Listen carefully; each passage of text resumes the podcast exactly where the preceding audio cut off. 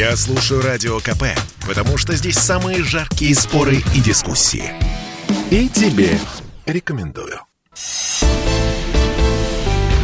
«Экономика» с Михаилом Делягиным.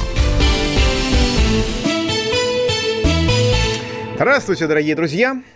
Ну, у нас такая экономика, что она вся сводится к локдауну, к коронабесию и другим замечательным процессам, к ликвидации малого бизнеса и среднего бизнеса внутри страны, при, так сказать, изображении помощи и э, к разрушению торговых, торговых логистических связей вовне страны. Вот, поэтому вопрос у меня к вам сегодня э, не совсем экономический. Вот вопрос простой. Поддерживаете ли вы лично коронавирусную политику российских властей? Вот это вот а, локдаун, насильственное тестирование детей, пока в якобы экспериментальном порядке, но скоро уже будет это всеобщее тестирование, непонятно чем. Медицинские опыты на взрослых в масштабах, которые неизвестны мировой истории, десятки миллионов людей только в России. Вот, э, поддерживаете ли вы вот всю эту ситуацию? При, при этом э, призывы вакцинироваться совершенно замечательные, потому что э, такое ощущение, что люди даже не подозревают о том, которые призывают вакцинироваться, и говорят: вот вы, негодяи, которые смеют заботиться о своем здоровье, вы переносите вирус, вы заражаете других людей. Потому что госпожа Попова давным-давно сказала, что вакцинированные переносят вирус точно так же, как и невакцинированные. И совсем недавно это подтвердил э, наиболее авторитетный мировой медицинский журнал «Ланцет», которого многие помнят еще по рассказам о Шерлоке Холмсе. Там доктор Ватсон его все время читал. Э, сейчас это опять стал политическим. Журнал приобрел политическое значение. И в «Ланцете» тщательнейшее исследование, которое показало, что да, вакцинированные переносят коронавирус, заражают других точно так же, как и невакцинированные. Причем-то даже статистическая, так сказать, модели были показаны, статистические исследования по частоте, то есть, да, примерно то же самое. Вот. Итак, вопрос. Поддерживаете ли вы лично коронавирусную политику российских властей, включая локдаун, насильственное тестирование пока экспериментальное детей, медицинские опыты на взрослых десятками миллионов людей? Значит, если вы поддерживаете, пишите «да» по телефону плюс семь девятьсот шестьдесят семь двести девяносто семь ноль два, WhatsApp, Viber, Telegram и эс эм эс. Если вы не поддерживаете, пишите «нет». Тоже плюс семь девятьсот шестьдесят семь двести девяносто семь ноль два, WhatsApp, Viber, Telegram и эс эм эс. Голосование пошло, дорогие друзья. Ну и э, как бы все-таки о себе, потому что я стал депутатом, и мне, естественно, сразу стали, как я и предполагал, предъявлять претензии, что ты там сидишь, просиживаешь штаны в теплом кабинете и совершенно не заботишься о нуждах Российской Федерации. Отчасти это правильно, я каюсь, я сегодня только провел первую встречу с, российскими, э, с, с московскими, извините, избирателями э, по тематической теме как раз про насильственное тестирование детей, пока в порядке эксперимента, когда в них э, лазят совершенно непонятными, так сказать, тестами, палочками, которые производит в безумных количествах фирма. Плюс, да, плюс в том, что она зарегистрирована в Сколково, это плюс. Но минус в том, что в ее штате один единственный человек. То есть на какой вьетнамской помойке эти тесты производились на самом деле, никто даже не подозревает, и никого в московских властях это не интересует. То есть, судя по всему, это просто, так сказать, канал, так сказать, катализации бюджетных денег. С другой стороны, обвинение, что я просиживаю штаны в теплом госдумском кабинете, не совсем обосновано, потому что, как и, как и большинство новых депутатов, госдумовского кабинета ни теплого, ни холодного я еще не получил. Это нормальная ситуация, нормальное воспитание молодых, которые входят в сплоченный трудовой коллектив, тем более, что количество депутатов Государственной Думы – это примерно батальон. Ничего нового, я это проходил в середине, во второй половине восьмидесятых годов, когда был в армии. Естественно, молодежь нужно воспитывать. Чем больше молодежи, тем дольше длится ее воспитание. И в части кабинетов тоже. Так что здесь никаких проблем нет. Но я должен с гордостью сказать, что я уже, несмотря на небольшое время, я уже полностью окупил затраты государства не только на свое содержание как депутата во все пять лет, но и на содержание всего своего аппарата. Потому что там пришлось несколько раз выступать на пленарном заседании, фракция небольшая, третья по величине, двадцать восемь человек, поэтому довольно много удается выступить.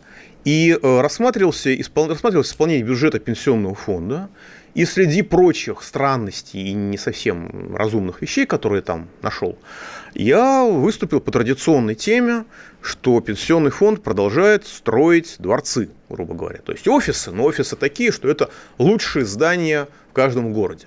Я понимаю, что каждому городу хочется иметь побольше красивых зданий, даже если это здание пенсионного фонда. Это не критично. Важно, чтобы было красиво. Но статья благоустройства города, статья расходов создания комфортной городской среды – это одно, а пенсии пенсионеров – это совершенно другое. И деньги пенсионеров на эти цели отвлекать не нужно. Вот. И, вероятно, это очень больная тема для представителей пенсионного фонда, потому что там руководитель выразил свое, так сказать, возражение против этого в не совсем содержательной форме, получил замечание от спикера Государственной Думы Володина за несодержательную форму ответа. И надо отдать должное. Андрей Степанович Кигим, руководитель пенсионного фонда, выступил так на следующем заседании, что он практически дал всем мастер-класс, министерствам, ведомствам, всей части правительства, как правильно работать с Государственной Думой. А для, скажем, для Государственной Думы он показал, как правильно работать, как говорят пиарщики в торговых сетях, как правильно работать с возражениями. Он сказал: так, вот это, это, это, это мы вам разъясним. Здесь э, критика, так сказать, допустим, справедливая, мы посмотрим более внимательно. Здесь мы просто не очень точно сформулировали в отчете, мы вам все дадим подробные уточнения. И, в частности, он сказал, что он приостанавливает программу строительства новых зданий.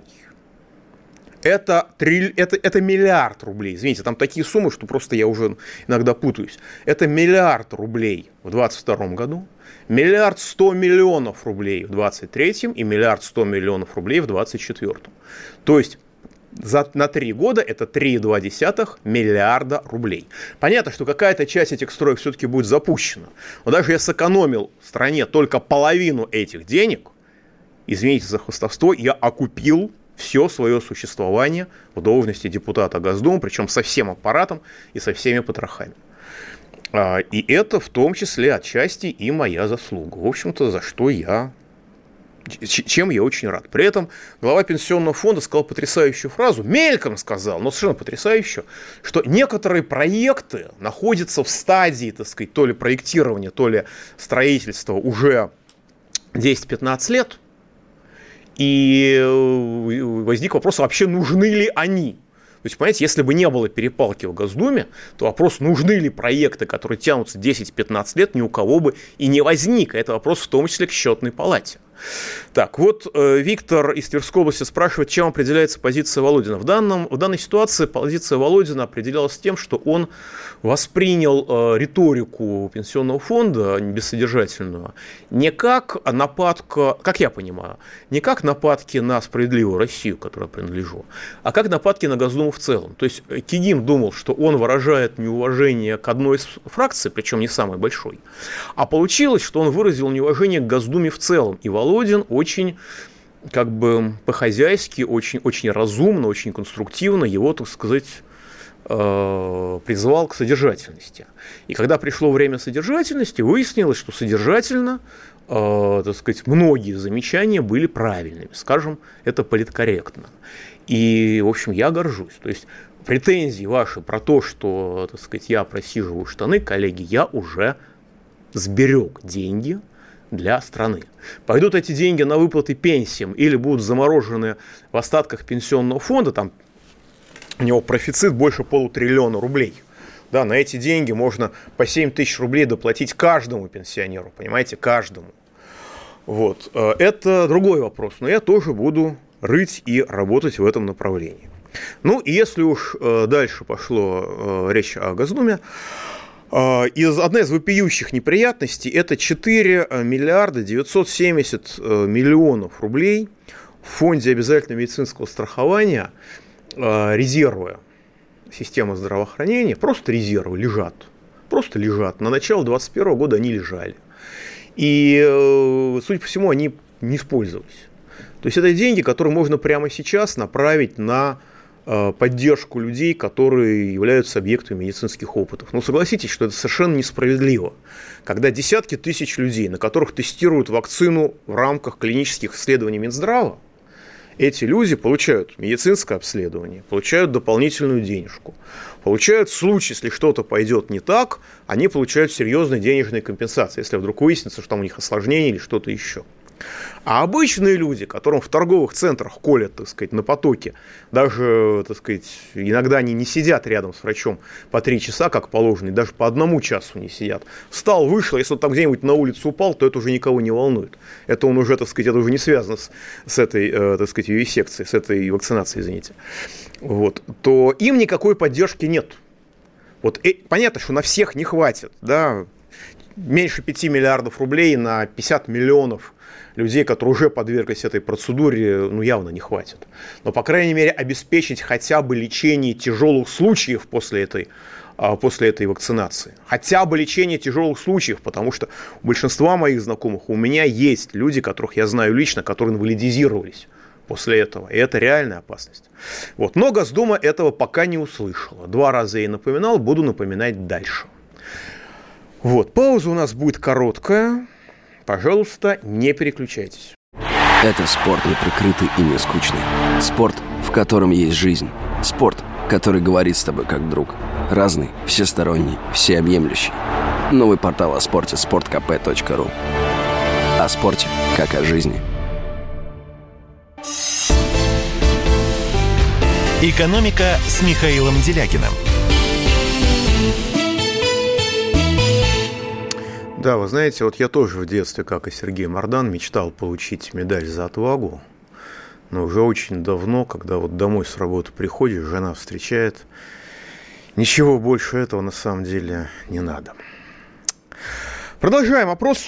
Поддерживаете ли вы политику российских властей в борьбе с коронавирусом? Там локдаун, насильственное тестирование детей пока экспериментально, медицинские опыты на взрослых в гомерических масштабах. Если поддерживаете, то пишите слово «да» на плюс семь девятьсот шестьдесят семь двести девяносто семь ноль два, WhatsApp, Viber, Telegram, эс эм эс. Если вы не поддерживаете коронавирусную политику российских властей в части локдауна, насильственного тестирования детей, медицинские опыты на взрослых в совершенно безумных масштабах, если вы не поддерживаете все это, пишите слово «нет», плюс семь девятьсот шестьдесят семь двести девяносто семь ноль два, WhatsApp, Viber, Instagram, эс эм эс и Telegram. Сейчас сразу подчеркиваю, если вы пишете научный трактат, робот не распознает или «да», или «нет». Хотите написать развернутый комментарий, сначала пишите «да» или «нет», потом пишите развернутый комментарий. Вот Иван из Тюмени пишет, из Тюменской области, при, присылает видео, к сожалению, не имею возможности вам его показать, я это видео знаю. Видео о том, как человек, сам врач, перенес бессимптомно коронавирус и вакцинировался. И говорит, что для прививки и диагностирования постковидного синдрома надо сделать много разных анализов. И это далеко не пэ цэ эр, и все они от чуда, от чуда делаются только в платных клиниках. Ну, на самом деле, э, официальная медицина практически разрушена. Э, оптимизация, в общем-то, и продолжается и сейчас. Сороковую больницу онкологическую из, из, даже, даже в Москве, даже в Москве, или правильнее называть в Москвобаде, я не знаю, э, закрывают э, в районе вэ дэ эн ха, перевозят ее в Коммунарку, куда многие онкологические боль, больные просто не доедут. Вот, может быть, там человейники будут строить, а это единственная онкологическая больна, больница на миллион шестьсот тысяч жителей Москвы. Вот такой замечательный подход, вот такая шаговая доступность, прости господи, здравоохранения. И, и пэ цэ эр уже давно зафиксировано, и даже изобретатель пэ цэ эр разоблачен в мошенничестве мирову, мировым медицинским сообществом. Он признался, что пэ цэ эр нельзя использовать, в принципе, он мало что показывает. И уже российские медики говорят, сколько там процентов, десятков процентов, там тридцать или сорок ложноположительных, ложноотрицательных результатов. И у всех у нас есть знакомый, скажу, у меня есть знакомый, который очень тяжело переболел короной, на грани вообще был, на грани и вэ эл был, то есть на грани смерти, по сути дела, и пять раз ему делали пэ цэ эр, все пять результатов отрицательные. Уже давно лечат по симптоматике, но тем не менее пэ цэ эр. Почему у нас сейчас всплеск заболеваемости? Потому что количество диагноз, диагностики пэ цэ эр выросло в девять раз. Чем больше пэ цэ эр-тестов, тем больше вам положительных или ложноположительных результатов. Вот. Соответственно, с другой стороны, я тоже не могу протестовать против использования заведомо неточных тестов. А есть точные, которые показывают в течение пятнадцати минут это время, результат. Но, понимаете, ПЦР-тесты – это один из немногих видов бизнеса, который сейчас является доступным. То есть увеличивать объемы ПЦР-тестов – это поддержка того самого малого и среднего бизнеса, по поводу которого все так, в общем-то, плачутся. И сразу экономический аспект локдауна. Естественно, все задают вечный вопрос, что же за зверюга такая, этот проклятый вирус, что вот в кафе, ресторанах, музеях, в больницах, в библиотеках он распространяется как чума, как пожар.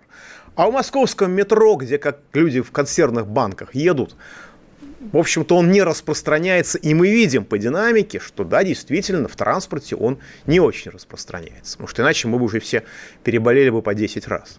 Учитывая слабость иммунитета, учитывая изменчивость вируса, уже, так сказать, есть люди, которые по три раза переболели, причем в одну волну, и это уже никого не удивляет. Вот. И э, есть экономическая подоплека у всего этого. Потому что, что что мы сейчас видим? Ну, мы видим, люди нищают, люди беднеют очень сильно, очень страшно беднеют, сжимается покупательский спрос. И олигархи, крупные корпорации, начинают ощущать конкуренцию со стороны малого и среднего бизнеса. Это когда страна развивалась, можно было не обращать внимания на мелочевку. А сейчас каждая копейка лыка в строку. У кого-то частный ресторанчик, а этот ресторанчик мешает, может быть, олигарху построить яхту на два сантиметра длиннее. В результате малый и средний бизнес воспринимается как конкурент. И поэтому подлежит уничтожению. Мы это проходили в ночь, ночи длинных ковшей в Москве, когда сносили в том числе и узаконенные постройки малого и среднего бизнеса для того, чтобы загнать его в торговый центр, чтобы платили аренду кому надо. Вот. Мы это проходили в две тысячи двенадцатом году, когда Россия вошла в вэ тэ о, и резко упали, сразу в два раза упала рентабельность свиноводческих комплексов, и чтобы личные подсобные хозяйства и малый бизнес не конкурировали с агро- агрогигантами, сразу у нас по всей стране распространилась африканская чума свиней, началось массовое уничтожение поголовья, причем в основном у малых и средних предпринимателей. Сейчас это тоже происходит в стране, когда люди, пожилые люди говорят, что мы этих свиней от этих карателей прячем как евреи во время войны. Уж извините за не совсем политкорректный образ, но люди так говорят. Я сейчас съездил и послушал, как это все происходит. Вот. И то же самое происходит и в бизнесе. Магазинчик, кафешечка торгуют. А они не должны торговать, потому что люди должны покупать все через курьерскую доставку. Потому что курьерские компании, а в них вложились заранее, как раз накануне коронавируса, в них вложился крупный бизнес, и не только российский. Это касается всего. То есть это в значительной степени, на мой взгляд, олигархическая история. А при этом происходит уничтожение э, производства. Скажем, в Калининградской области фермеры криком кричали, сейчас уже перестали кричать, потому что их перестали пускать в Калининград. Они лишились возможности в условиях локдауна сбывать свою продукцию, сбывать молоко. Ну, какое-то время молоко можно выливать в канаву. Да? Но потом это уже создает угрозу для санитарной безопасности, потому что там начинает гнить это молоко в канавах сточных. Соответственно, нужно резать скот. А для того, чтобы, понимаете, вырастить корову, которая дает молоко, это же за год ее не вырастешь, и за два года ее тоже, в общем-то, не вырастешь.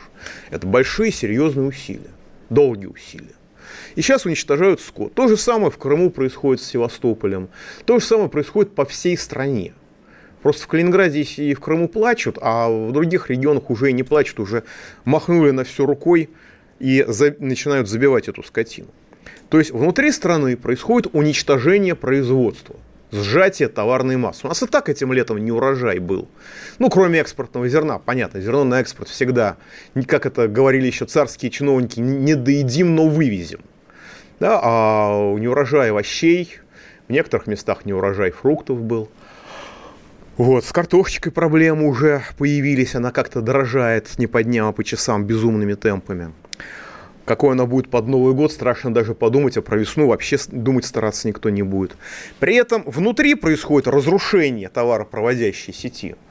в результате локдауна, и снаружи происходит глобальный логистический кризис, тоже разрушается система доставок товаров. Уже очень многие товары нельзя довести даже теоретически. Просто нельзя. Деньги заплатить можно, заказать можно по интернету или там по телефону, а вот получить это уже как повезет. В результате возникает кризис одновременно внутренних поставок и внешних поставок. И внутри, и вне возникают проблемы. И да, угрозы голода сейчас в связи с этим нет. Но что там будет через год такой политики, такого эффективного руководства, опять-таки я лично стараюсь не думать. То есть это сугубо, так сказать, конкурентная причина э, нынешнего локдауна. Потому что и кладбищенские сотрудники, которые людей закапывают, умерших, и врачи, э, ну, по крайней мере, в семи регионах, так, с которыми приходится общаться, они говорят, что нет всплеска смертности. Нету, извините. И вторая причина такого подавления малого и среднего бизнеса, я думаю, что все-таки она классовая. Классовые интересы никто не отменял. Если верить Сергею Юрьевичу Глазьеву, это академик. Помимо того, что он академик, он не кабинетный академик, он многолетний советник президента Путина. То есть он хорошо понимает наше российское, так сказать, государственное устройство. И он совершенно спокойно говорит, называет эту систему блатным феодализмом. Там кто-то говорит, что это я придумал. Нет, я всегда стараюсь указывать источник. Я цитирую академика Глазьева. А блатной феодализм, да, это у нас же пролетариат, рабочий класс, трудовое крестьянство и, так сказать, ведущая их интеллигенция. Это все революционные группы в условиях капитализма. А крестьяне, рабочие, интеллигенция грозят власти не феодалов. Они грозят власти капиталистов. А власти феодалов грозит как раз малая и средняя буржуазия. В условиях феодализма, пусть даже не блатного, революционный класс – это малая и средняя буржуазия. Ну так все же марксизм изучали.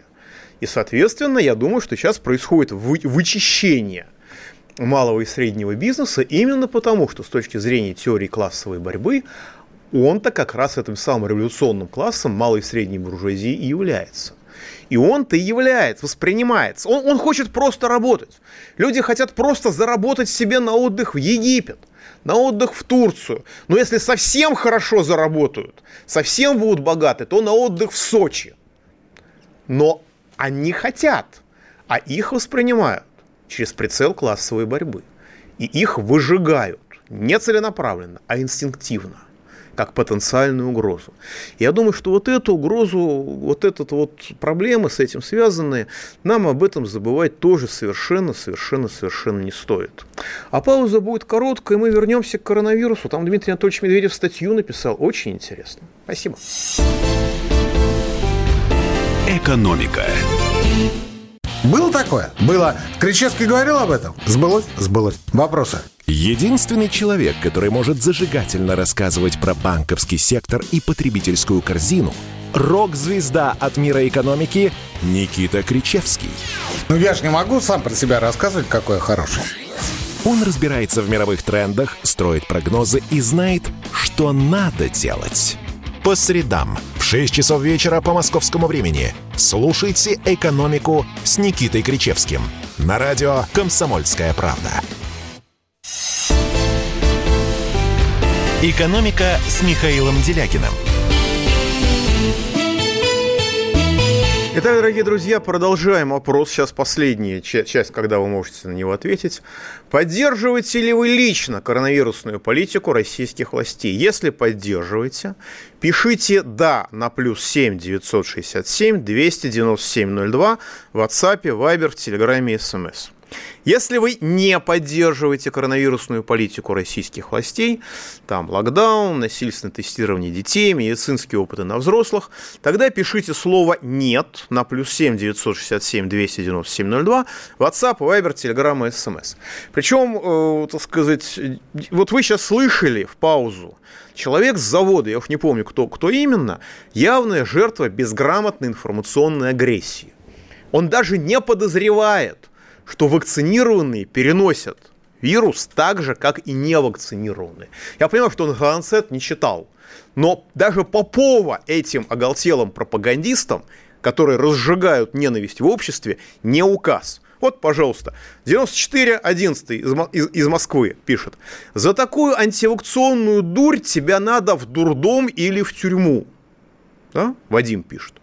А, то есть, когда я цитирую медицинские журналы, да, когда я цитирую самый авторитетный в мире а, медицинский журнал, Ланцет, когда я цитирую госпожу Попову, глава Роспотребнадзора, это называется антивакционная дурь. Вот это подход, в том числе значительной части, государственной пропаганды. И дальше Вадим пишет. Самая высокая смертность в мире. А вот это уже очень интересно. Потому что, знаете, у нас прошла в сфере здравоохранения декоммунизация. У нас по ряду показателей, там, по больницам, вплотную приблизили страну к девятьсот тринадцатому году. Почти на сто лет назад отбросили Россию. Ну, естественно, смертность растет, если вы врачей уничтожаете. Во многих странах мира вслед за вакцинацией идет волна заболеваемости коронавирусом. В Индии, в Англии и так далее. Но у нас смертность на порядок выше, чем в Англии. Почему? Простой вопрос.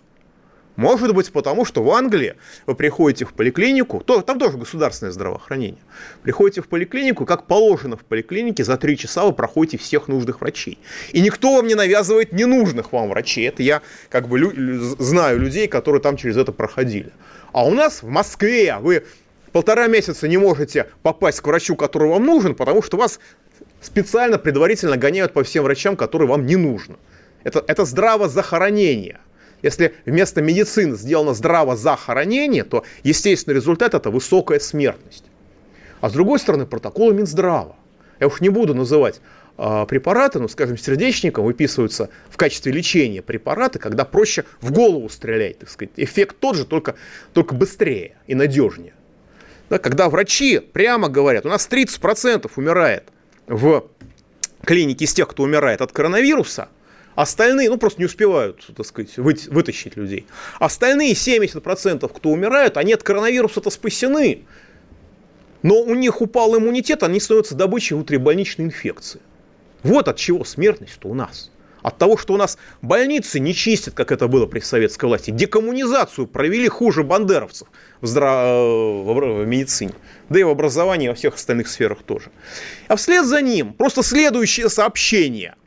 Через тридцать четыре секунды, пишет человек из Челябинской области, тридцать шесть восемьдесят три. Ответ. Я дважды переболел, каждый раз ПЦР отрицательный, но титр антител высокий. А почему я обязан прививаться? И сколько таких, как я? Все врачи говорят, что если вы прививаетесь при высоком титре антител, вы жутко рискуете своим здоровьем. Да? А люди официальные говорят, а мы, втор... а мы ревакцинацию не делали, у нас еще антитела высокие.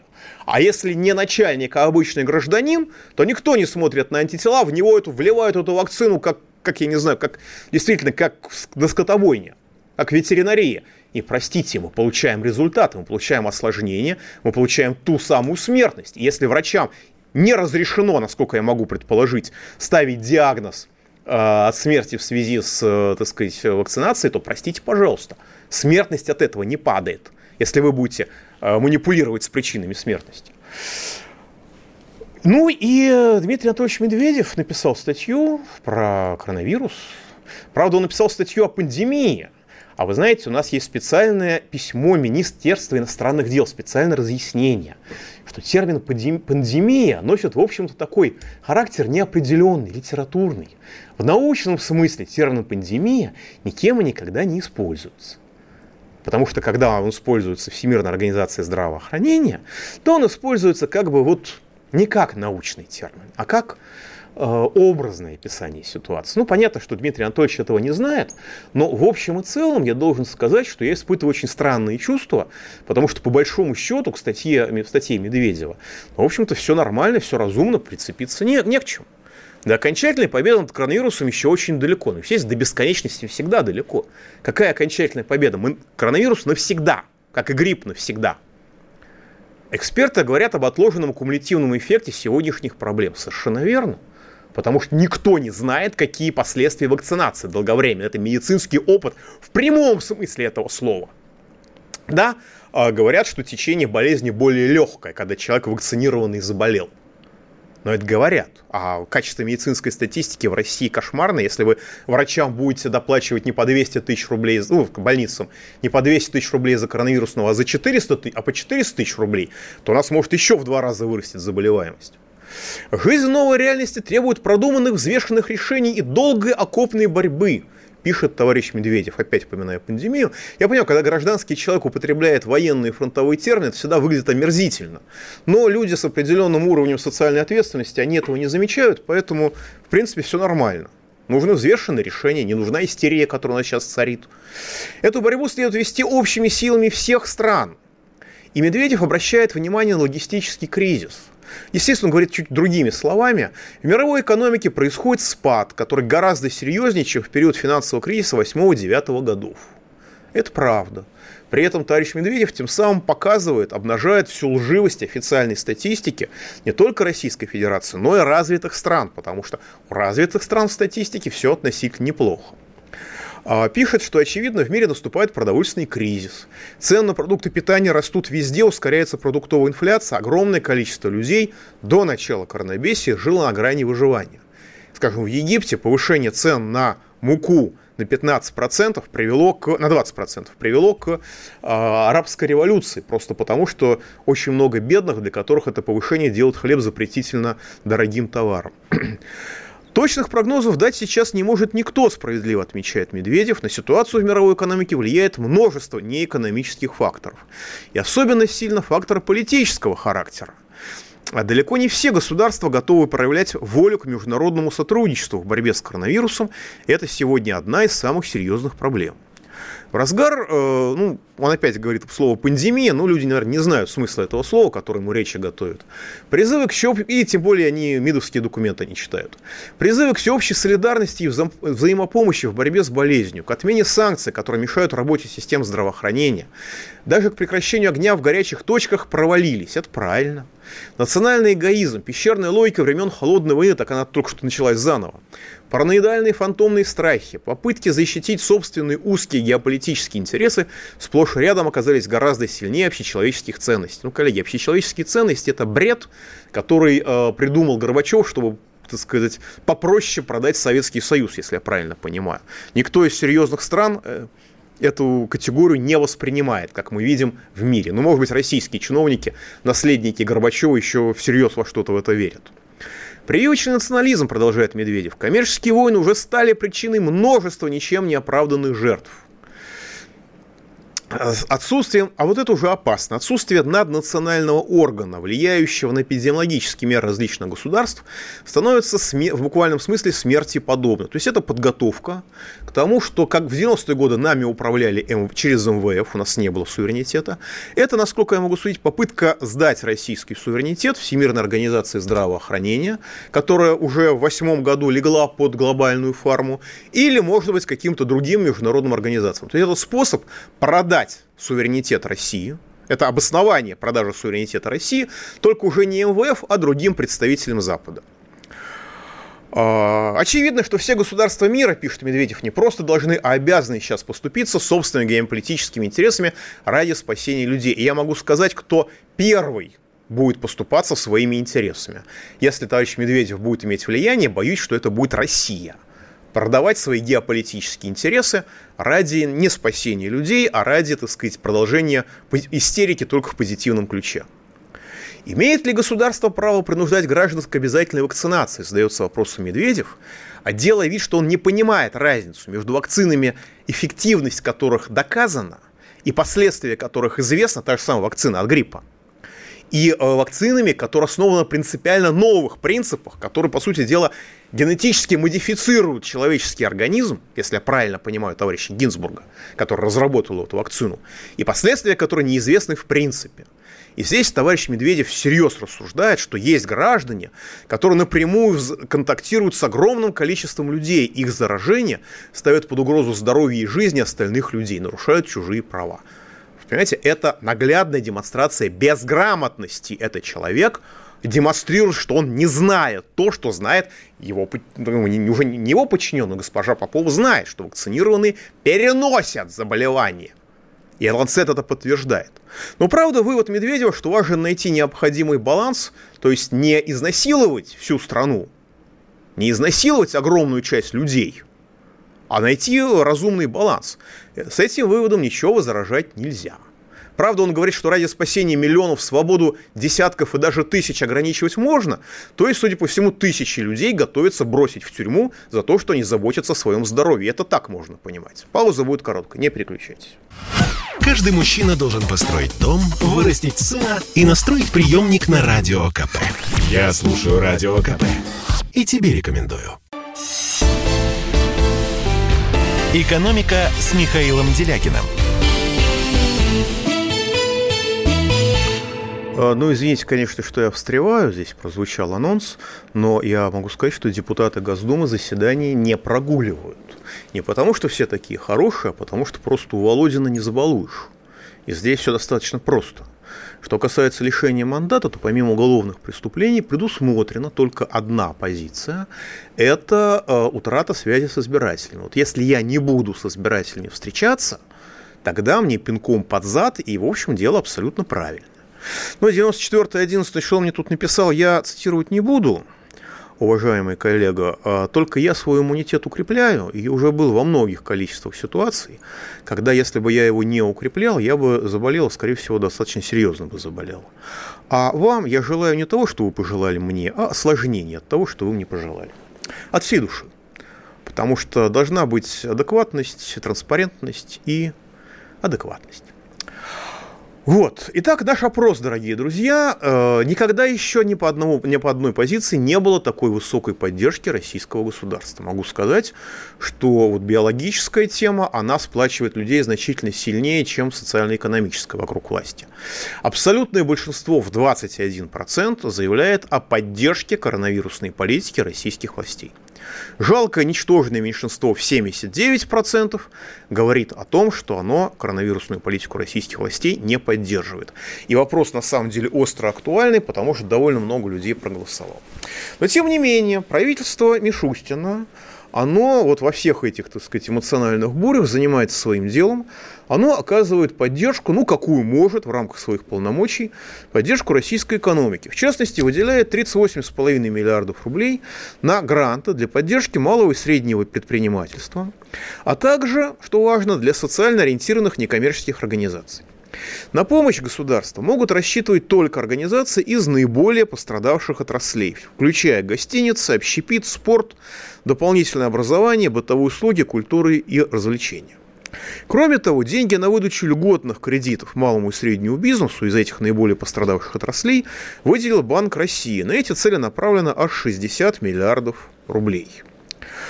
С первого ноября по пятнадцатое декабря две тысячи двадцать первого года, это уже отдельная линия поддержки, это уже не гранты, можно подать заявление на субсидию пострадавшему бизнесу. Выплаты начнутся пятнадцатого ноября, то есть уже через две недели. Правительство Мишустина выпустило специальное постановление с поправками в правила господдержки малого и среднего бизнеса, которые были зафиксированы в прошлом постановлении от седьмого сентября этого года. Прошлый документ в начале сентября вышел достаточно поспешно. В нем субсидии обещали за ограничительные меры, какие конкретно, было совершенно непонятно. Теперь этот документ, как отмечают юристы, переписали практически полностью. Субсидии будут двух видов. На карантин, если карантин ввел губернатор по представлению санитарного врача. Если без представления санитарного врача, это самоуправство, которое оспаривается в Генпрокуратуре. И второе, или в прокуратуре, на второе, на нерабочие дни, которые ввел президент. Субсидии на нерабочие дни – это двенадцать тысяч семьсот девяносто два рубля на сотрудника или на индивидуального предпринимателя-одиночку. Причем численность сотрудников берется по данным за июнь. Это очень важно. И у фирмы, и у индивидуального предпринимателя, который, так сказать, хочет получить субсидии от предусмотренной правительством Мишустина, не должно быть налоговых долгов на первого июля более трёх тысяч рублей. И не должно быть записи о предстоящем исключении из реестра юридических лиц, из ЕГРЮЛ. То есть оно должно работать, а не быть в состоянии разрушения. Премьер Мишустин заявил, что получатели поддержки будут однократно освобождены от налога на доходы по гранту и от взносов по зарплатам сотрудников, а те, в свою очередь, от эн дэ эф эл с таких средств. Дадут субсидию не всем малым и средним компаниям, индивидуальным предприятиям, а только пострадавшим. Причем смотреть будут на основной АКВЭД, то есть на код деятельности.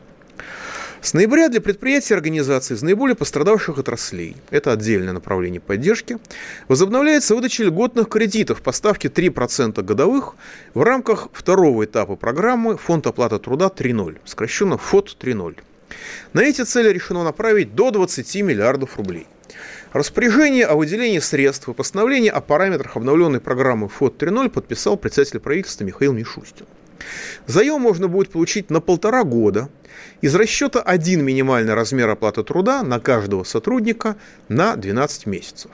То есть, если э, время, когда предприятия будут считаться пострадавшими, будут э, меньше двенадцати месяцев, то, соответственно, э, размера поддержки будут меньше.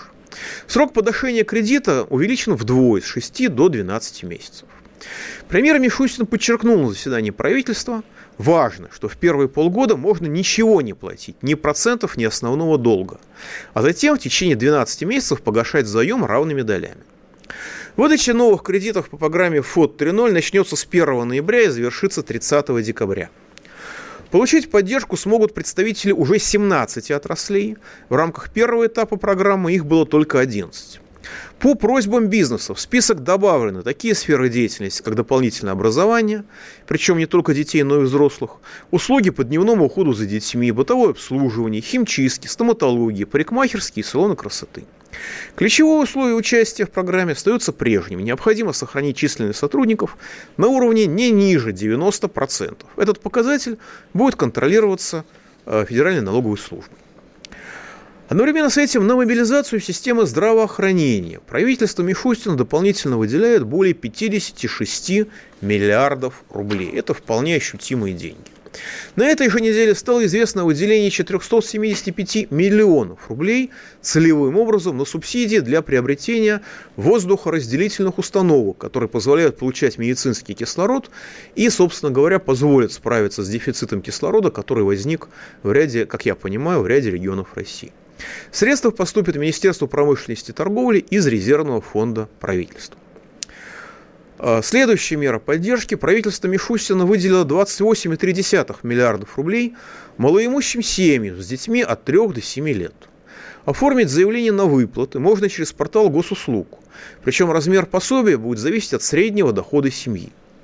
То есть этот доход должен быть ниже прожиточного минимума на человека. Но величина пособия будет зависеть от того, насколько ниже этого прожиточного минимума. Строго говоря, это можно рассматривать как подготовку к введению гарантированного прожиточного минимума, то есть к реализации конституционного права граждан Российской Федерации на жизнь. Вводятся новые пенсионные выплаты. С первого ноября бывшие работники летных экипажей гражданской авиации и некоторые категории сотрудников угольной промышленности смогут рассчитывать тоже на доплату. Граждане от восьмидесяти лет получат страховую часть пенсии в двойном размере. Ну, правда, это не все пенсии, это только страховая часть пенсии. То есть они получат вместо шести тысяч примерно двенадцать тысяч рублей в месяц. Защитникам блокадного Ленинграда единовременно выплатят по пятьдесят тысяч рублей. Решение об этой единоразовой денежной выплате было принято в сентябре в связи с восьмидесятилетием открытия «Дороги жизни», по которой снабжался город. «Дорога жизни» была открыта двадцать второго ноября сорок первого года. Всего федеральную выплату должны получить более семидесяти пяти тысяч человек. На эти цели направят четыре миллиарда рублей. И к двадцать второго ноября, к юбилею открытия «Дороги жизни», эти выплаты должны завершиться, как сообщил премьер Мишустин. В целях усиления борьбы с контрафактным алкоголем после вот многочисленных трагедий, которые произошли совершенно чудовищно, Росалкогольрегулирование с первого ноября сегодняшнего дня ведет реестр мощностей технологического оборудования для производства этилового спирта или алкогольной продукции. Это решение правительства Мишустина. Теперь производители алкоголя без добавления этилового спирта должны будут предоставлять расчет производственной мощности своего оборудования. Мне это особенно отрадно слышать, потому что «Справедливая Россия», к которому я принадлежу, выступает вообще за государственную монополию на производстве этилового, этилового спирта. Важное сообщение. Премьер Мишустин подписал распоряжение о направлении в регионы дополнительно почти, семьдесят, почти семьсот пятьдесят миллионов рублей, три четверти миллиарда, на выплаты по социальным контрактам. Это позволило помочь более семи тысячам россиян, которые нуждаются в такого рода поддержке. Средства пойдут в десять регионов. В Северную Осетию, в Башкирию, в Чечню, в Чувашию, в Республику Алтай и Алтайский край, а также в Белгородскую, Липецкую, Саратовскую, Иркутскую области. Надо сказать, что выплаты, как сообщаются, достигают четверти миллиона рублей по этим социальным контрактам. В среднем составляют сто семь тысяч рублей на человека. Для людей с доходом ниже прожиточного минимума это не просто огромная, это ошеломляющая сумма. Механизмы социального контракта предусматривают, что органы социальной защиты заключают контракт с одинокими людьми и с семьями, доход которых ниже прожиточного минимума, установленного в регионе. По этому договору государство оказывает финансовую помощь, а граждане в обмен берут на себя обязательства улучшить свое материальное положение. То есть они берут на себя обязательства пройти переобучение, повысить квалификацию, получить средства на развитие личного подсобного хозяйства и так далее. Выплаты носят целевой характер, то есть их нельзя потратить там, на еду, на одежду и так далее. На, откры... на открытие своего дела, на переобучение, на личное подсобное хозяйство, на приобретение товаров первой необходимости, если это специально зафиксировано, на лечение, если это специально зафиксировано, товары для детей. Контракт рассчитывается на срок от трёх до двенадцати месяцев с возможностью продления. Но получить такую поддержку семья может только один раз. Механизм запущен в прошлом году. Тогда государственную поддержку смогли получить более двадцати регионов. С две тысячи двадцать первого года оказание помощи гражданам в форме социального контракта предоставляется во всех регионах России. То есть это не дают не социальную помощь, не рыбу, дают удочку по известной поговорке, чтобы люди могли сами себя обеспечивать. Спасибо за это правительство Мишустина. А пауза будет короткая. До понедельника. Экономика.